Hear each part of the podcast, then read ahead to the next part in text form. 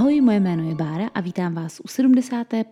epizody podcastu Neplecha ukončena, ve kterém rozebíráme knihy o Harrym Potterovi tak dopodrobna, že na úplném konci nezůstane jediný neotočený list. Minule jsme Neplechu ukončili při historicky prvním okamžiku, kdy Ron zatoužil, aby se nějaká školní hodina konala dřív, a dneska se podíváme na kapitolu 14. knihy Harry Potter a ohnivý pohár, která se jmenuje Kletby, které se nepromíjejí. Neville hned takhle ze startu roku rozstaví už 6. kotlík za celou svoji bradavickou kariéru a tak za trest musí vykuchat sud plný takzvaných ropušníků. V angličtině to jsou takzvané horned toads a horned toad znamená rohatá ropucha. Nicméně je to taky název pro ve skutečnosti rohatou ještěrku, aby to bylo trošku komplikovanější, které se v Česku říká právě ropušník. Tudíž existující zvíře a doslovný překlad. Jsou to takové jihoamerické ještěrky, kterým se říká matoucně žáby, protože mají taková plochá, kulatá těla, které trošku připomínají tělo ropuchy. Faktem ale je, že to žáby nejsou. Neskáčou, jsou pomalé, vypadají trošku jako agami s rohy a když je políbíte, tak se rozhodně nepromění v prince. Ty rohy a tu nevýraznou barvu mají kvůli ochraně před predátory, pochopitelně. A další, co umí, tak je třeba to, že se umí nafouknout tak, aby působili větší a ti menší predátoři si myslí, že jsou příliš velcí na jejich mlsné predátoří tlamičky. A jsou to opravdu zajímavé ještěrky, protože některé druhy umí dokonce stříkat cíleně proud své vlastní krve z koutku oka až do vzdálenosti 1,5 metru. Proč to dělají? Protože ta jejich krev za prvé ty predátory zmate, protože si říkají, cítím tady ropušníkovou sladěučké masíčko. Jenomže ropušník vystříkne svoji krev o 1,5 metru dál a predátor si řekne a ropušník šel tam na tu stranu a jde pryč jinam. A ten druhý zásadnější důvod je, že pro spoustu predátorů je ta krev smradlavá a odradí je od toho, aby se vydali ropušníka spapat. A proč je ta krev smradlavá? Nebo respektive jak oni to dělají? Dělají to tak, že si nějakým způsobem zastaví svůj krevní oběh v těle, tudíž se jim všechna krev nahrne do hlavy a tím tlakem jim prasknou žilky kolem očí a hotovo, prostě krev stříká z oka. No a ta jejich krev predátorům smrdí, protože žerou nějaké termity, kteří v sobě mají takovou nějakou nelibou látku, možná kyselinu mravenčí, termití, nevím, kterou oni teda přijímají tou krví a ta potom páchne. Taková je teda teorie, úplně s jistotou se to neví, nepodařilo se to zatím úplně dopodrobna prozkoumat ten jev, ale je to podle mě extrémně zajímavý. V 50. letech byly v Americe tady tyhle tvorečkové chvíli velmi trendy jako domácí mazlíčci, byly jich z přírody vyzbírány doslova tisíce, jenomže potom lidem došlo, že zhánět mravence a termity není úplně easy a tak bohužel většina tady těch ještěrek pochcípala v tom zajetí, což teda podstatně snížilo jejich populaci, protože lidi jsou fakt někdy totálně blbí. Každopádně příseda do lektvaru je to podle mého názoru ideální. Zní to jako dost kouzelná bytost. Akorát, co je zvláštní, tak o kousek dál je specifikováno, že má Neville v uvozovkách žabí střívka za nehty.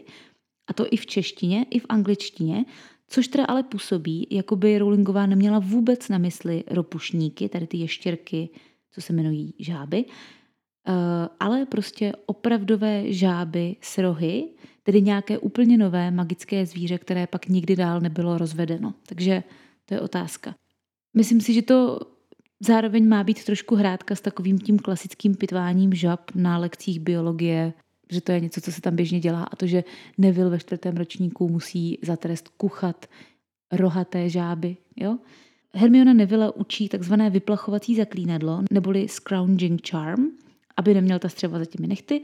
A to je zaklínadlo s opravdu bohatým využitím. Ještě se s ním v knihách setkáme 3krát a pokaždé je použito na něco jiného. Každopádně spíš než vyplachovací je to prostě a jednoduše zaklínadlo čistící. A ani tentokrát jeho název není latinský, ku podivu, protože to scour znamená čistit, anglicky drhnout. A ify je potom koncovka, která znamená něco udělat, tudíž scourgify znamená doslova vyčisti. Pobavilo mě, že ve španělském překladu to přeložili jako fregotego, což má podle mě zvuk, ale teda znamená to opět vyčistit, ten význam je naprosto stejný. Každopádně myslím si, že kdyby se Rowlingová inspirovala španělštinou, tak fregotego by znělo epicky. Kluci spekulují o tom, že má Severus Snape z Moodyho asi trochu strach, protože se mu vyhýbá. A to z něj v jejich očích dělá hrdinu v zářivé zbroji, protože koho nemá rád Severus Snape, je automaticky kámoš, ne žrádlo. Celá třída je na Moodyho tak natěšená, že doslova tady stojí frontu na ta nejlepší místa v učebně, což je poprvé a naposledy. Jediná Hermiona přijde až na poslední chvíli, ta to má výjimečně v paži, ale i tak si i s klukama společně sedá přímo před katedru, tedy v tomhle případě na ta nejmísta. A to znamená, že Hermiona normálně úplně nadrzo předběhla celou frontu. Využila toho, že tam kluci stejně čekají a sedla si s nimi. OK, vám nebo nám to zas tak hrozný možná nepřipadá. Kdo z nás nikdy neposlal do fronty na langoše jednoho z nás, aby potom na poslední 2 minuty přišlo dalších 8 lidí. Ale pro Brity je tohle úplná šílenost, to je úplně jako zásadní pomílení. Oni jsou opravdu na fronty a předbíhání velmi zasedlí, takže se divím, že to tady Hermioně takhle v celku jako hezky prošlo, aniž by někdo moc brblal. Učebnice, kterou letos používají pro obranu proti černé magii, se jmenuje Černá magie – návod k sebeobraně. Nebo v angličtině The Dark Forces – A Guide to Self-Protection. Ta stejná učebnice už se nám v Harrym Potterovi objevila. Konkrétně v seznamu pro žáky prvního ročníku, takže buď používají úplně tu stejnou knížku, jako používali s Quirrellem, anebo mnohem pravděpodobněji, jenom není specifikováno, že se jedná o další díl. Tak jako tak, je to ale možná taková drobná nápověda, protože Voldemort si do Bradavic infiltroval za celou dobu, když teda nepočítáme Snape, který je tak jako trošku na hraně, 2 učitelé obrany proti černé magii. Oba 2 používají tu stejnou učebnici od Quentina Trimbla, která se ještě v angličtině jmenuje docela vznešeně Dark Forces, neboli temné síly, což zní jakoby úplně, to ve mně nevyvolává ten pocit, že to je něco špatného. Už podruhé je tady zmíněno, že Moody má dřevěnou nohu z drápy, což je pro mě velmi vividní představa a hrozně mě to fascinuje, protože mně to přijde jako takový fakt zvláštní detail, proč má zrovna zvířecí drápy na té své umělé noze. Není to nepraktické? Chápu, působí to asi dost impozantně a třeba oni, podobně jako profesor Kettleburn, přišel po útoku hypogryfa a tohle je způsob, jak na to zavzpomínat, ale stejně prostě proč zvířecí drápy na noze. Moody hnedka na začátku stanoví, jaký typ učitele bude. Řekne jim, ať si schovají učebnice a díky tomu automaticky získává další pomyslnou zlatou hvězdičku. Já na tohle budu upozorňovat, protože ona Rowlingová nám fikaně tady v tom díle podsouvá, že je Moody kladěz celou dobu. Ona ho v podstatě připodobňuje k Lupinovi docela výrazně a Lupin byl nejlepší učitel všech dob. Když už jsme u něj, tak tady si ještě Moody ten svůj status potvrzuje detailem, kterého jsem si nikdy nevšimla. On totiž říká, že Lupin poté, co z Bradavic odešel, tak ještě v létě Moody mu napsal dopisy, ve kterých shrnul, co s různými třídami probral, aby byl ten další učitel jakoby v obraze. Lupin za mě, ne zaměstnanec měsíce, ale zaměstnanec roku. Moody tím pádem zase získáváme pocit, že je legitimní, protože si s ním píše Lupin, znají se, důvěřují si, předává mu informace. Moody potom hnedka na začátku definuje, že bude v Bradavicích jenom 1 rok a Rona, který ho má jako totální modlu, to naprosto šokuje, což by teda úplně nemělo možná. Pro nás je to ale poměrně zajímavá informace, protože to vypadá, že se ten originální Moody s Brumbálem dohodli, že bude učit právě jenom 1 rok, protože navíc nemá asi už, já nevím, sílu nebo náladu možná a potom, že půjde na odpočinek. To je takový trochu smutný. No. Já jsem nad tím přemýšlela, že si chudák Moody toho odpočinku úplně moc po tom 4. díle neužil. Ale zase na druhou stranu letos se naodpočíval v té truhle do Aleluja. Pan profesor hned stanovuje, že by je správně měl učit jenom protikletby, ale že jim ukáže i kletby, protože podle něj jsou na ně připravení, Brumbál je s tím v pohodě a všechno je OK. Nejsem si úplně jistá, ale myslím si, že s tím Brumbálem kecá a OK by s tím rozhodně nebyl. To je takový první nenápadný náznak toho, že je Moody skrček, protože jeho víc než ty protikletby evidentně zajímají ty samotné kletby. Úplně si dokážu představit, jak jeho lekce probíhají ve Zmijozelu. Klidně bych si troufla tvrdit, že tam by jim toho ukázal mnohem víc, než nebyl vždyckým studentům, ale podle mě neukáže, protože on nemá Zmijozely rád, protože jsou to děti podle něj nevěrných zrádců, kteří si kvůli lordovi Voldemortovi nešli sednout a radši plodili novou generaci. Moody načapá Levanduly, jak si prohlíží pod lavicí svůj horoskop, který vytvořila. To je ten úkol na jasnovidectví, že mají stvořit předpovědi na další svůj měsíc, což je vlastně v podstatě horoskop. A on to vidí proto, že to jeho oko prohlédne všechny materiály, včetně dřeva, jak jsme právě zjistili. Což mě přivádí na prastarou otázku, vidí Moody lidem pod oblečení, nebo respektive my víme, že vidí, protože potom v jedné kapitole s plesem Harry mu komentuje jeho ponožky pod hábitem. Tudíž podně 100% vidí. On asi nevidí pořád všechny nahé, teda doufám, ale moje představa je, že si může jakoby odmazávat vrstvy oblečení nebo teda i různých předmětů, kůže, svalů, tak třeba vidí i kostru, když chce. Konec konců vidí i skrz dřevo. Normálně to asi Moody nedělá úplně často, ale vzhledem k tomu, že to oko má skrček, tak bych se vůbec nedivila, kdyby ho k tomuhle účelu používal psychouš. A to mě přivádí k tomu, že bych možná jeho užití toho oka i trošku nějak omezila, protože mi to nepřipadá úplně košer, popravdě.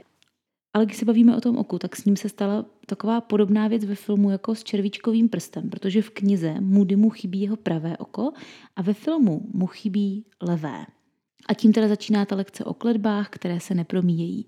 Moody tvrdí, že normálně by je teda učili jenom proti kouzla, ale že jim ukáže ty kletby, aby věděli, proti čemu stojí.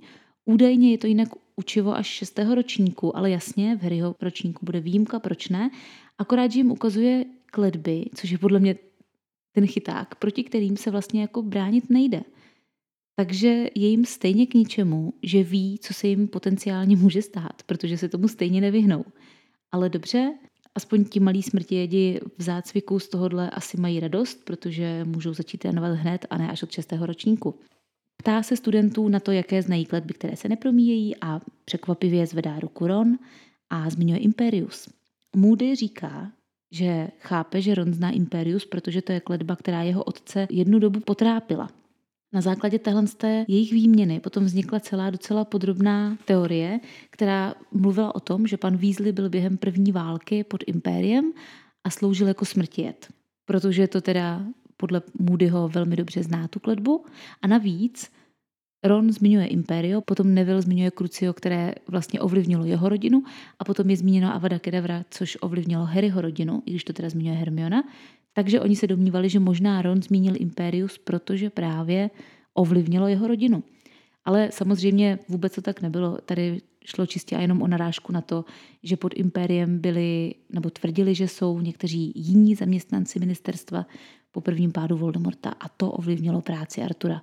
Kletba Imperius byla vynalezena společně s Cruciem a Avada Kedavra v raném středověku. Poté, co se čarodějnický koncil změnil pomalu v ministerstvo, tak byly na určité kletby uvaleny takové, řekněme, restrikce. A tohle byla jedna z nich. Společně teda s Cruciem a s Avada Kedavra byly znezákoněny v roce 1717 a každé jejich použití vedlo bez výjimky k uvěznění toho daného jedince v Azkabanu. Teda bez výjimky až na výjimku, což bylo, když byl ten, který kletbu použil, sám pod Impériem. V tu chvíli byl z obliga.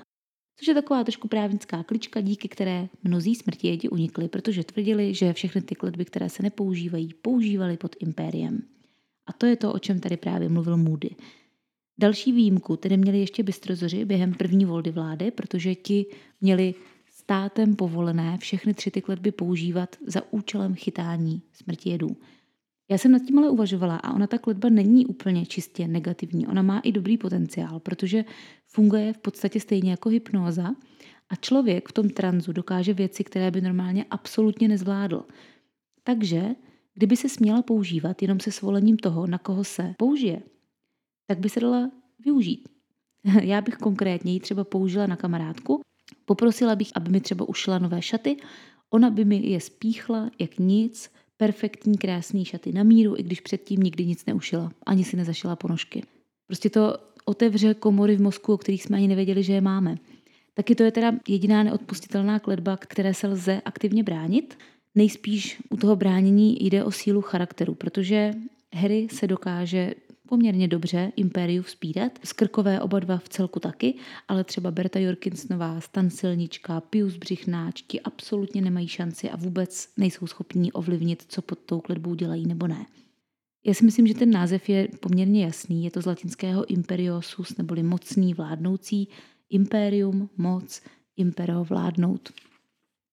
Prostě mít nad někým moc. A zároveň v angličtině se používá i slovíčko imperative, které doslova znamená rozkaz. Moody se rozhodne je naučit, jak se impériu bránit. Možná se ptáte, proč, když je smrtijet, a asi by je úplně neměl učit, jak se bránit zrovna totálně smrtijeckému kouzlu. Jenomže on sám impérius k smrti nesnáší, protože sám pod ním strávil spoustu let, než se naučil, jak se z něj vymanit, a podle mě ho i právě štve, že Malfoy a společně na impérius sváděli to, proč pomáhali Voldemortovi. Takže on opravdu imperius nemá rád, není to jeho oblíbená kletba a asi chce, aby se mu lidé uměli ubránit.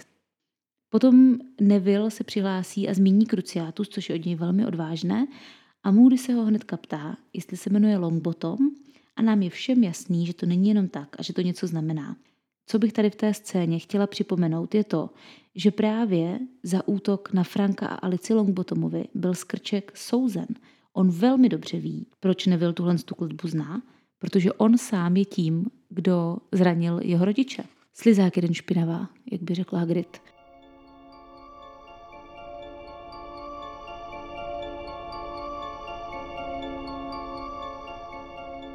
Cruciatus opět nepřekládáme, historii má stejnou jako Imperius, akorát bylo zřejmě stvořeno vyloženě za účelem mučení. To je trošku zvláštní, protože kouzelníci mají samozřejmě různá séra pravdy, rozhodně lepší a bezbolestnější způsob, jak z někoho dostat informace, než pomocí mučení, protože mučený člověk vám řekl cokoliv v podstatě, i nepravdu. Ale jasně, Veritasérum se dlouho vaří, ne každý ho umí připravit, asi je drahé a tak, takže prostě kdo neumí Veritasérum, používá Crucio. Taky se ale třeba používalo v duelech. Tahle kletba vám bude fungovat jenom pokud jste alespoň trošku sadista. Pokud ji budete používat ve vzteku, který je ale oprávněný, tak nezabere. Takže čím víc jste psycho, tím víc Adidas v tomhle případě. Proto tak dobře jde Bellatrix a proto ji taky používá Voldemort s oblibou. Crucio je z latinského mučím, ale ten kořen slova je třeba potom použít i v jiných, jako třeba ve slovu crucifix, ve smyslu kříž na ukřižování. Kletba nezanechává žádné následky na těle toho, na koho byla použita, takže zřejmě podobně jako Imperius funguje pouze na mozek, ovlivňuje receptory bolesti, proto pak dává i smysl, že Frank a Alice Longbottomovi nejsou v pořádku, co se mozku týče, protože ta kletba jim poškodila spoje v mozku, protože útočí právě na něj a ne na fyzické tělo. Moody toho pavouka ještě zvětší, aby děti dobře viděly, jak ho mučí, což je psycho. No a Ron v ten moment velmi lituje toho, že stál tu frontu na místo u katedry. Kdyby byl býval tušil, že dotáhne Moody pavouky, tak by klidně šel s Hermionou radši do knihovny. Hermiona nakonec Moodyho stopne, protože jinak by asi náš letošní psychopat toho pavouka umučil do stavu, ve kterém skončili Frank a Alice. A to je další věc. Už to, že jim tohle zaklínedlo ukazuje, je psycho a rozhodně by to u školní rady neprošlo. Ale on i v těle Moodyho moc dobře ví, co se stalo Nevillovým rodičům a je to od něj fakt hnusný to před Nevillem ukazovat. Jo, natolik hnusný, že ostatní učitelé by to určitě zarazilo, že tohle to udělal, kdyby to věděli. Docela se divím, že se s ním potom Neville ještě v pohodě baví a jsou docela kamarádi. Mě by asi profesor, který ukazuje kletbu, která mi zničila rodinu, úplně sympatický nebyl. Ale jasně, Neville má málo pozornosti, takže to jde asi v ruku v ruce s tím. Moody přirovnává bolest Crucia k nožům nebo palečnicím, takzvaným, neboli thumb screws. Palečnice je jeden z takových mírnějších nástrojů útrpného práva. Je to takový lis, který se používal především k drcení prstů, zejména palců. V mírnějším případě vám tam ten prst strčili jenom bříškem a když chtěli, aby to bolelo víc, tak vám drtili kloub.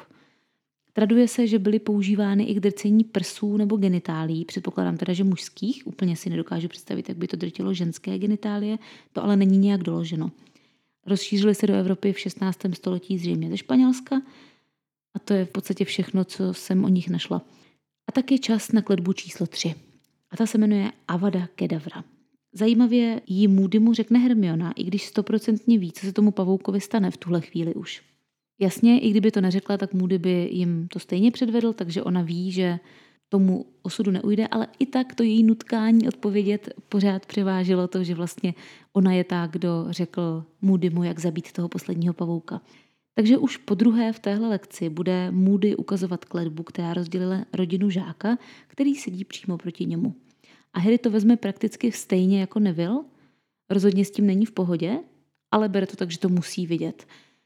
Je to teda kletba, která vám způsobí okamžitou bezbolestnou smrt, jako opět, ano, jasně, zabíjet velmi špatný, ale i tahle kletba může mít pozitivní využití. Eutanázie, dobrovolná smrt, bezbolestná poprava.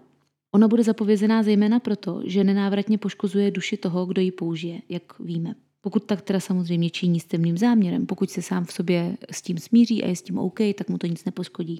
Jinak moc nedává smysl, že zrovna tahle smrtící kletba je zakázaná a třeba Akio, mé oblíbené, kterým se dá přivolat srdce z něčího hrudního koše, zakázané není. Etymologicky je tohle zaklínadlo podstatně zajímavější než ta dvě předchozí, protože Avada Kedavra je staré zaklínadlo v aramejštině, což je původní perský jazyk, a znamená to, ať je ta věc zničena. J.K. Rowling v roce 2004 potvrdila, že ano, že z tohoto jazyka čerpala, akorát, že v tom originále to bylo léčivé zaklínadlo a ta věc, která měla být zničena, byla nemoc. Rowlingová si to ale jakoby přeinterpretovala na osobu, která stojí před tím, který vraždí.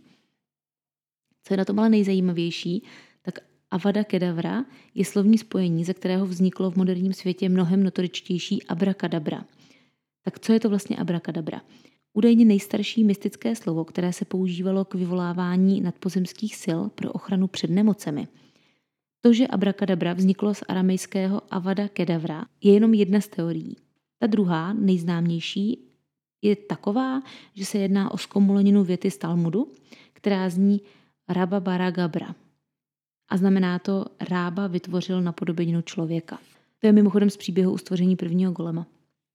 V obou případech je to ale zaklínadlo, které lidi tvoří nebo léčí, což je velmi ironické vzhledem k jeho použití v Harrym Potterovi. První písemná zmínka pochází z 2. století našeho letopočtu z díla Serena Samonika, který byl lékařem císaře Karakaly. On ve své knize doporučuje na malárii nosit přívěšek s tady tím zaklínedlem, přičemž to zaklínedlo je tam napsané ve formě trojuhelníku, jakože se furt opakuje a zmenšuje až prostě do trojuhelníku. Je to ale jako opravdu zaklínadlo, které se objevuje v celé historii prakticky, protože třeba Daniel Defoe, autor Robinsona Crusoe, psal o Londýňanech, kteří si tady tohle slovo vyřezávali na rámy dveří svých domovů jako ochranu v letech, kdy v Londýně řádil velký mor. Defoe o tom teda ale už píše spíš posměšně, jakože to je taková lidová pověst, nedává tomu velkou váhu. Při použití té kletby musí vaše hůlka obsat tvar blesku, což dává smysl a právě proto jej má Harry na čele.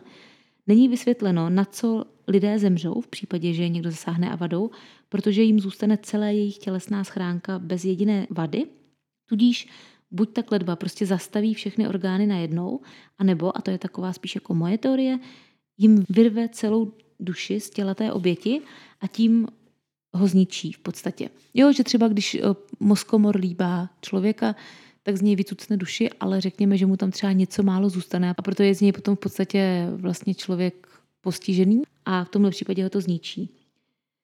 Moody nejenom, že pavouka zabije, ale ještě Harry ho hned především vyhlásí jako jediného, kdo kdy tady tuhle kletbu přežil. Tohle je moment, kdy se Harry a s ním teda i my úplně poprvé dozvídá, jak jeho rodiče zemřeli. Harry je potom samozřejmě po té lekci zhrzen, protože jeho spolužáci se baví o celé té záležitosti jako o skvělé show, popisují cukající se nohy pavouku a tak a on vidí jenom ty svoje rodiče. Že jo? Zároveň Moody tady tvrdí, že proti avadě se nelze nějak bránit. V průběhu knih se ale dozvíme hned o několika způsobech, jak se avadě bránit. Konkrétně ji lze zastavit fyzickým objektem, který ji pošlete do cesty, jako třeba Brumbál ve Fénixově řádu. Taky ji lze zastavit pomocí priori incantantem, což udělal Harry, ale OK, to pravděpodobně Moody neměl šanci vědět. A potom samozřejmě taky ji zastaví láska. A to teda Moody určitě nevěděl. Moody, nebo teda Skrček, zve Nevilla na šálek čaje, smrdlavec jeden hnusná, vůbec by se podle mě neměl k Nevillovi přibližovat. A mě by zajímalo, jak se potom Neville jako v dalším ději srovnával s tím, že se svěřoval vlastně člověku, který mu prakticky zničil rodiče. Ron taky si neodpustí zmínku o tom, jak ten pavouk prostě skápnul a Harry teda není úplně rád. Jako Ron, fakt, tohle úplně nebylo vhodný. Každopádně mě zarazilo to skápnou, protože první věc je, že ve verzi knihy, kterou mám já, je tady pravopisná chyba, což mě velmi potěšilo, protože jich tam moc není a jsem ráda, že jsem nějakou našla. Že je tam napsáno, že skápnul se s, přičemž ale skápnout ze s znamená stéct. Zkapat ve významu zemřít je ze z. A kdyby vás zajímalo, odkud to pochází, tak je to nejspíš z moravského kapat, neboli jít, chodit, tedy skapat, odejít na věčnost. Kluci narazí ve společenské místnosti na Nevilla, který pořád není úplně ve své kůži a oni nejenom, že se ho nezeptají, co se děje, oni to ani neřeší mezi sebou. Ani zmínka, hele, Neville, nějaký divnej, nepřijde ti, nevíš, co to mělo být. Ne, prostě ani Harry ve své hlavě se nad tím nepozastaví. Ukazuje jim, že od Moodyho dostal ke čtení kouzelné vodní rostliny Středozemního moře, což je opravdu chytré od skrčka, protože on potřebuje, aby někdo kolem Harryho věděl, co požít pro pobyt pod vodou. Takhle si vybere vlastně Nevilla. Což znamená, že profesoři už předem věděli, jaké budou ty úkoly. V angličtině se ta kniha jmenuje ještě specifičtěji Magical Mediterranean Water Plants and Their Properties, neboli kouzelné vodní rostliny Středozemního moře a jejich schopnosti. No a dobrý mi přišlo, že ve filmu tady tuhle knížku nahradili knihou Magical Water Plants of the Highland Lochs, neboli magické vodní rostliny skotských jezer. Kdyby byl žaberník z lochu, jakože jezera, ne z vězení, tak si ho Harry mohl úplně v pohodě uškubnout jen tak před potápěním a nemusel by ho shánět nikde doby. To by asi studenti Bradavic strávili hodně času v jezeře, kdyby jim tam žaberník rostl jako lopuchy. Opět tahle manipulace ale z Krkovi skvěle vychází, protože díky tomu je ta jeho reputace u Harryho napravena. Harry se domnívá, že Moody chtěl Nevillovi zvednout sebevědomí, tím, že mu dá knížku o rostlinách, ve kterých je Neville dobrý, a že je díky tomu super učitel. Vlastně to tady zase v podstatě přirovnává k Lupinovi. Dobře to má rozehraný chlapec. Harry a Ron se snaží předpovídat svoji budoucnost, ale absolutně jim to nejde a tak Ronald navrhuje, aby dali takzvaně na strýčka příhodu, což znamená, že se vsadí na jistotu, zároveň tím příhoda Ron naráží na náhodu, tudíž naznačuje velmi noblesně, že si to prostě vymyslí. A tak si začnou vymýšlet. Vtip je v tom, že Rowlingová, jak už jsme si asi všimli a někde jsme to už i říkali, tak si s jasnovědectvím docela dost hraje. Staví proti sobě to, že prakticky nikdo v Harry Potter knihách nevěří v pravost jasnovidectví a to, že se ty předpovědi, které se v knihách objeví, a to i ty sebeblbější, většinou vyplňují.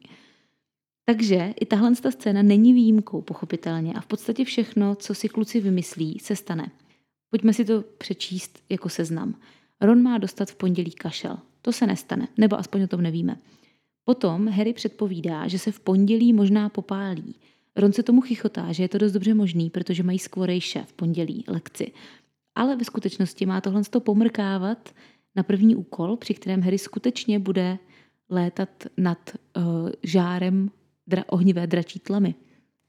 V úterý potom Harry přijde o něco, na čem mu hodně záleží.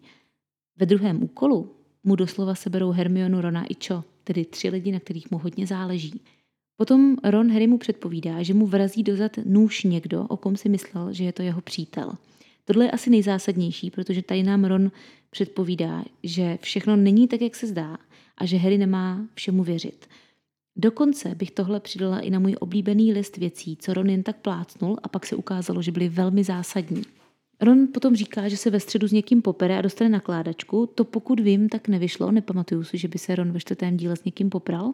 Potom další předpověď je, že Harry prohraje sázku, to asi taky nevyšlo, pokud vím. No a potom ještě dál vymýšlejí, ale to už bohužel nevíme co, protože už to nezmiňují nahlas. Každopádně tahle scéna mě strašně baví, hlavně to, že si ti 2 vykukové vymýšlí nemoci a zranění, protože ví, že to na Trelawneyovou platí. Fred s Georgem mezi tím sedí sami v koutě a Harry na ně kouká, co tam dělají. To, co oni tam provádí, se podle něj, a teda potažmo i podle mě, dá vyjádřit pouze a jenom písní. Kujme pikle, obvykle i neobvykle. Kujme pikle, kujme, snad se pikle spiklí ujme. Tak a tohle je opravdu přelomová kapitola, protože se teď ve společenské místnosti objevuje Hermiona, která má sebou pergameny a krabičku, ve které něco chrastí. Co to asi může být? Já myslím, že modří už vědí. Ale ještě předtím, než na ně vybalí svoji novinku, jim Hermiona zkontroluje úkoly a je téměř neuvěřitelné, že i ve vymyšlených předpovědích Ronovi najde chybu. Ron si totiž předpověděl, že se bude dvakrát topit. Což teda není pravda, ale ve druhém úkolu se Ron trošičku přitopí, to opět není daleko od pravdy. Tak každopádně on to ale změní na ušlapání hypogryfem a to se mu opravdu nestane. No a taky tady Ron pak použije hlášku, že na tom dřel jako domácí skřítek. Což je podle všeho teda klasické kouzelnické staré moto, řekla bych, že je významově něco podobného jako makat jako černej. Ale tím Hermioně krásně nahraje. Harry celou tady tohle jejich výměnu naprosto ignoruje a úplně v klídku si zakončí svůj úkol tím, že sám sobě předpoví smrt dekapitací. Podle mě doufá, že se to fakt stane, aby ten úkol už nemusel psát i na další měsíc. Hermiona potom vytahuje 50 odznaků s nápisem SPOŽUS, neboli Společnost pro podporu občanské a životní úrovně skřítků. Anglicky je to SPEW, neboli Society for the Promotion of Elfish Welfare, a tímto se z Hermiony oficiálně stává odborářka a zakladatelka neziskovek. To brzo. K tomu názvu. J.K. Rowling se nejspíš inspirovala takzvanou Society for Promoting the Employment of Women, taky SPEW, což byla jedna z prvních velmi významných britských organizací, které prosazovaly práva žen. Byla to teda Společnost pro podporu zaměstnávání žen v překladu. Je to taková, řekněme, trošku nešťastná zkratka, protože tu SPEW znamená vrhnout, vyzvracet, vyplivnout. Proto si z toho názvu dělají v knihách neustále srandu. A proto to pan překladatel přeložil jako SPOŽUS, protože potřeboval zachovat význam toho spolku a aby ta zkratka zněla dostatečně blbě. Podle mě by ideální zkratka v češtině byla flus. Jak jsem říkala, jedním z významů slovíčka SPEW je flusnout. S tím, že jsem se rozhodla, že by se to mohlo jmenovat v té dlouhé verzi FLUS, neboli Federace laskavé utilizace skřítků třeba. Změnu ale nenavrhuju, protože SPOŽUS je tak blbý, až je to skvělý. Našla jsem ale i, jak se s tímhle poradili překladatelé do jiných jazyků a musím říct teda, no uvidíte sami, pak si to shrneme. V bulharsky je to smrad, doslova smrad, oni mají stejné slovíčko pro smrad jako my. Katalánsky je to pet, což je prd. Chorvatsky je to zblujv, neboli blít, zkrátka pro blít. Dánsky je to far, neboli táta, to je teda dost suchý podle mě. Holandsky je to shit, asi víme, prostě bobek, shit, hovno. Finsky je to silky, neboli mnou zmíněný flus. Francouzsky je to sale, neboli špinavý. Gruzínsky je to edam, což teda nesouvisí se sírem, znamená to šikmooký, to mě trošku zarazilo, jsem si říkala, co? Němci jsou taky trošku suší, protože v němčině je to belfer, což je neexistující slovo, ale připomíná to helfer neboli pomocník. Řecky to nepřečtu, ale význam je sopel. Hebrejsky to taky nepřečtu, ale významem je to alergie. Maďarsky je to majom neboli opice. Italové jsou ostří, protože v italštině je to krépa neboli chcípl nebo chcípni. Norsky je to plik neboli škytavka. Portugalsky babe neboli slintat. Rusky gavne, to si asi přeložíte, hovno. A na Slovensku, to se mi opravdu hodně líbí, je soploš, neboli někdo, kdo má sopel. Těch variant je ještě mnohem víc, ale jedno je jasné. V podstatě všechny mají k té vtipně nechutné zkratce i ten dlouhý název, který dává smysl. Takže tady si neodpustím trošku kacířskou myšlenku, že možná je škoda, že se úplně to, že SPEW znamená něco opravdu nechutného, nepovedlo do češtiny přenést, protože evidentně skoro ve všech ostatních jazycích to jde. Třeba velká škoda je, že skřítci nebyli od začátku překládáni jako elfové, protože kdyby byli, tak by to mohl být ten sopel, Společnost pro ochranu a podporu elfů. Sopel. Hermiona přiznává, že původně chtěla ten spolek pojmenovat Zastavte hanebné zneužívání našich bližních kouzelných tvorů a kampaň ze změnu jejich právního postavení. V češtině říká, že to nezní tak dobře, v angličtině zdaleka tak sebekritická není a důvod, proč to nepoužila je, že se jí logo nevleze na odznáček. A pro ty, kteří to jako já zkoušeli, tak zkratka tohoto monstra by byla ZHZNBKTKZJPP, což souhlasím, asi nezní úplně dobře, na rozdíl od flus a na logo by se to opravdu nevlezlo. Ron Hermionu hned odpálkuje a je v podstatě uražen, že chce měnit zajeté kouzelnické pořádky, které tady jsou stovky let, zatímco Harry je v tomhle případě mnohem neutrálnější a spíš se Hermiony ještě doptává, jak na to chce jít, což znamená, že je hodnej kamarád. Zápisné do spolku činí 2 srpce, což je 16 korun a z tady těch 16 korun na hlavu chce Hermiona financovat letákovou kampaň, což teda úplně nevím, jestli by stačilo. No a ještě se rozhodne, že Ron, který nikdy ani neviděl, jak vypadá takový galeon, bude ideální pokladník. To je jak poslat celý, jak pracovat do mlýna. Všimněte si, že kluci jí nikdy to, že by se svých funkcí ujali, neodsouhlasí. Naštěstí je totiž přeruší zjevení dlouho ztracené sovy, kterou jsme od první kapitoly neviděli. Přilétá Hedvika. Tohle je, pokud se nepletu, úplně poprvé, kdy Hedvika doručí dopis jinam než do Velké síně. Já jsem si říkala, jestli to je tím, že by chápala, že by bylo fajn, aby Harry si tohle přečetl v klidu. A nebo taky jako celkově jsem si říkala, jak to obecně funguje. To mají sovy ty dopisy u sebe celou noc. Potom až ráno odletí ze sovince do síně, nebo standardně rodiče píší večer svým dětem a sovy potom letí přes noc. Jo? Jako, co když někdo bydlí v Prasinkách a sova to má 10 minut do hradu? Toto píše v 6 ráno, aby tam byla na čas. Tomu úplně nerozumím. Sirius píše, že letí za Harrym, protože to celé smrdí. OK, ale řekněte mi, proč trvalo tak dlouho, než k němu Hedvika doletěla. Tipuju, že je asi někde v Africe, protože má být v teple a píše, že poletí na sever. Takže kdyby byl v Asii nebo v Americe, tak by musel letět na východ nebo na západ. A myslím, že tam bylo taky zmíněno, že minulé hry mu donesli dopis afričtí ptáci, jestli se nepletu. Každopádně do Afriky, třeba do Egypta, to Hedvika minule stihla za 24 hodin. A to sebou táhla ještě Erola, takže si nedokážu představit, která cesta by trvala 2 týdny. Harry se hnedka začne vztekat, chová se v podstatě jako domácí skřítek, že tu příměru teda musím použít. Nejdřív mlátí do sebe, pak do stolu a pak je ještě hnusnej na Hedviku, která chudák, kdo ví, co zažila po cestě a pošle ji se nažrat do sovince. To bych mu být jí posrala brýle. Ona to ale vyřeší jako dáma a jen mu roztaženým křídlem dá ťavku do obličeje. A epizoda tímto jako obvykle končí s Harrym v posteli a se zmínkou o tom, že Neville taky z nějakého pro nás zatím neznámého prapodivného důvodu nespí. Tím bych dneska epizodu ukončila. Jsem ráda, že jste si ji třeba doposlechli až sem. Pozvu vás na Hero Hero, kde navážeme na epizodu o ministerstvu kouzel a budeme se bavit o všech ministrech kouzel, od založení ministerstva kouzel až do současnosti, protože existuje nepřekvapivě jejich podrobný list. Tak se mějte krásně, užijte si zbytek vašeho dne. Neplecha ukončena.